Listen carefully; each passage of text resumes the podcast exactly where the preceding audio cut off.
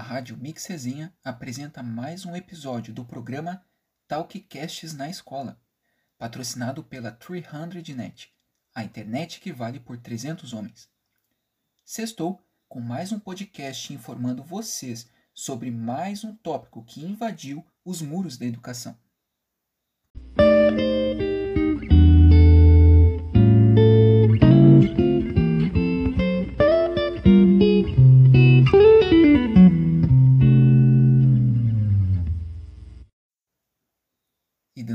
Sequência a este podcast, contamos com uma convidada.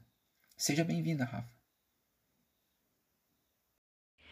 Boa noite, Matheus, e a todos os ouvintes da Rádio Mix Resenha. Uh, eu me chamo Rafaela Silveira Weber e, primeiramente, eu agradeço né, ao convite para participar desse episódio do programa Talkcast na Escola, que vem trazendo assuntos super importantes de serem debatidos, principalmente nesse contexto que a gente está inserido no momento.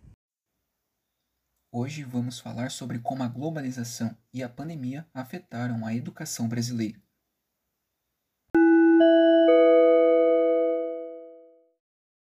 Bom, trazendo o tema do nosso debate, então, eu acredito que após né, quase dois anos de pandemia, os profissionais de educação e também os estudantes do país ainda lidam diariamente com diversos desafios, né? A ausência de estrutura para a continuidade das aulas, é, dificuldade de adaptação ao ensino remoto, essa perda de convivência né, com o meio escolar e também essa falta de estudo adequado, principalmente para os alunos né, que estão em preparação para o Enem. É, são diversos os impactos né, que a pandemia gerou com essa mudança repentina no meio escolar. Enfim, essas transformações que foram provocadas no ensino pela pandemia só deixaram mais visíveis as desigualdades socioeconômicas do nosso país e trazem também alguns questionamentos muito relevantes em relação ao futuro dessa educação brasileira, né? Será que a gente está realmente preparado tecnologicamente para proporcionar um ensino de qualidade que atenda todo mundo? Será que as escolas têm os meios necessários para que o ensino remoto continue dessa forma que está? Será que os professores de educação vão ser valorizados, vão ser treinados e remunerados da forma justa, né, para que eles atendam todas essas demandas que estão sendo impostas, né, para eles? Acredito que essas são algumas questões né, que ainda estão abertas uh, no momento, sem uma resposta concreta, mas que são dúvidas de extrema importância para se ter a continuidade de uma educação de qualidade e que ela seja para todos. Que é muito importante também que sejam escutados os professores, os alunos, os pais, é, enfim, todo mundo que está diretamente lidando com os efeitos que a pandemia trouxe né, para a educação e é fundamental entender as demandas dessas pessoas para que as políticas públicas elas sejam eficazes, né? E assim, em conjunto, a gente consiga decidir quais os meios que possam ser tomados, né, para a gente poder facilitar o entendimento do que é ensinado na sala de aula, né? Tanto no meio presencial como no modo virtual. Bom, eu, eu só espero que os educadores e os estudantes consigam, mesmo que de forma conturbada, enfim, vencer essas barreiras, superar esses obstáculos seja com caneta e caderno ou com teclado e tela. Eu sou o Matheus, da turma 302, e nesta semana nós ouviremos a opinião do Juliano, da Ana Paula, do Cauã e da Agnes, que são concluintes da turma 302 da Escola Estadual de Ensino Médio de Arroio do Tigre. Boa noite, Matheus, boa noite, Rafa, e boa noite a todos os ouvintes da Rádio Mix Resenha. Me chamo Ana Paula da Silva Cavalheiro e fui convidada a vir fazer um breve comentário sobre autonomia na educação no nosso querido programa Talkcasts na Escola. A autonomia na educação é um assunto que vem sendo abordado desde o primeiro episódio do programa Talkcasts na Escola, e não será diferente nesse episódio. Ou seja, a gente vai fazer então um breve comentário sobre as questões que vêm sendo discutidas e debatidas. E como a gente já havia comentado no episódio anterior sobre as experiências educativas nacionais, né, que vem buscando em elementos como autonomia, liberdade, afetividade, felicidade, artes, diversão e, é claro, bons educadores, o segredo para mudar o modelo tradicional do ensino no país. Uma proposta que é válida é ajudar professores a pensarem em alternativas e novas maneiras de ensinar. E para os ouvintes que não estavam no episódio anterior, a gente ressalta que nós, jovens, podemos pesquisar e começar a registrar iniciativas educacionais que seguem essas ideias. Uma opção que é muito viável é conversar com crianças, com jovens que estudam em escolas com modelos inovadores e também fazer um levantamento de ideias entre os pais, educadores, professores e diretores. É válido ressaltar também aqueles ouvintes que estão com nós, né, desde o primeiro episódio do programa, que se pararmos para pensar, a gente lembra do primeiro menino, né, de um estudante de uma escola que acabou escutando a gente e quis fazer parte, né, deste deste debate e ele acabou percorrendo o Brasil.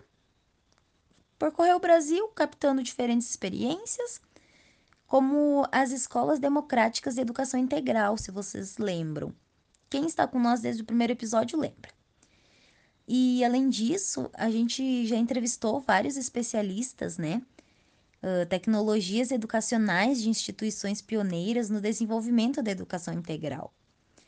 E tudo sempre com a intenção de promover e aquecer o debate em torno do atual momento da educação no Brasil.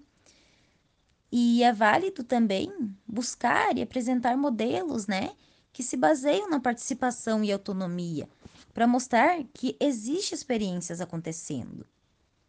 Outro meio viável também, é, que é muito possível, é realizar uma série de reuniões. Pode ser uma reunião por semana, uma, re, uma reunião por mês, para discutir sobre fatos, né? Sobre assuntos que rodeiam esse meio da educação. E hum, pode haver também debates, né, sobre novas propostas, uh, falar sobre experiências como essas ao redor do mundo e especialmente aqui no Brasil, né, aqui no nosso país. No entanto, Antes, né, disso, também é necessário buscar inspiração, conhecimento e trabalhar dentro de todos os, de todos os aspectos que podem envolver a autonomia na educação.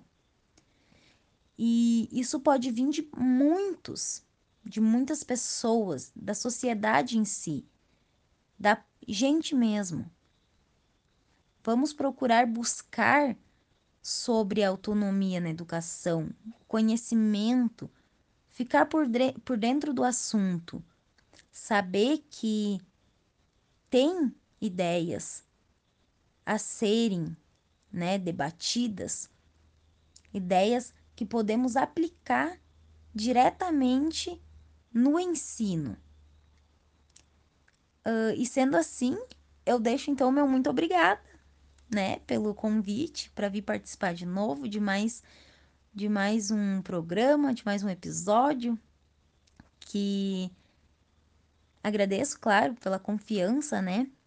Do Matheus, da Rafa, que vem carregando esse programa, que é o Talkcasts na escola, com muita dedicação. E agradeço ansiosamente, aguardo ansiosamente o convite para participar do próximo podcast, hein? E, claro, ressaltar ainda mais questões educacionais e ideias sobre o ensino nas escolas. Então eu deixo meu grande abraço a todos e até mais. Boa noite, eu sou o aluno Juliano, da turma 302, e venho debater sobre um assunto retorno às aulas. O reflexo da pandemia na minha vida foi o afastamento de pessoas, o isolamento em casa durante muito tempo e, tipo, sem poder sair com os amigos, e entre outras coisas que todo mundo tá careca de saber. A pandemia trouxe afastamento da escola, que dificultou muitas coisas para todo mundo. O ensino remoto. Muitas pessoas que moravam no interior, tipo, colegas, ficaram. optaram por ajudar seus familiares na lavoura. Tipo, na roça, no caso. E agora, com o retorno às aulas, eu vejo que o único lugar que a gente não pegará a doença vai ser na escola, porque a gente tem o uso de álcool em gel, o distanciamento social, tipo, distanciamento entre classes, no caso, e higienização das mãos antes de pegar qualquer objeto. Então, é isso. Uma boa noite a todos. Bom dia, boa tarde, boa noite. Eu sou o Cauã da turma 302 e na minha opinião, a pandemia ela só chegou num nível tão absurdo, num nível tão grave aqui no Brasil pelo mais puro descaso do governo, do presidente da República mesmo, ao tratar a pandemia, ao tratar o coronavírus.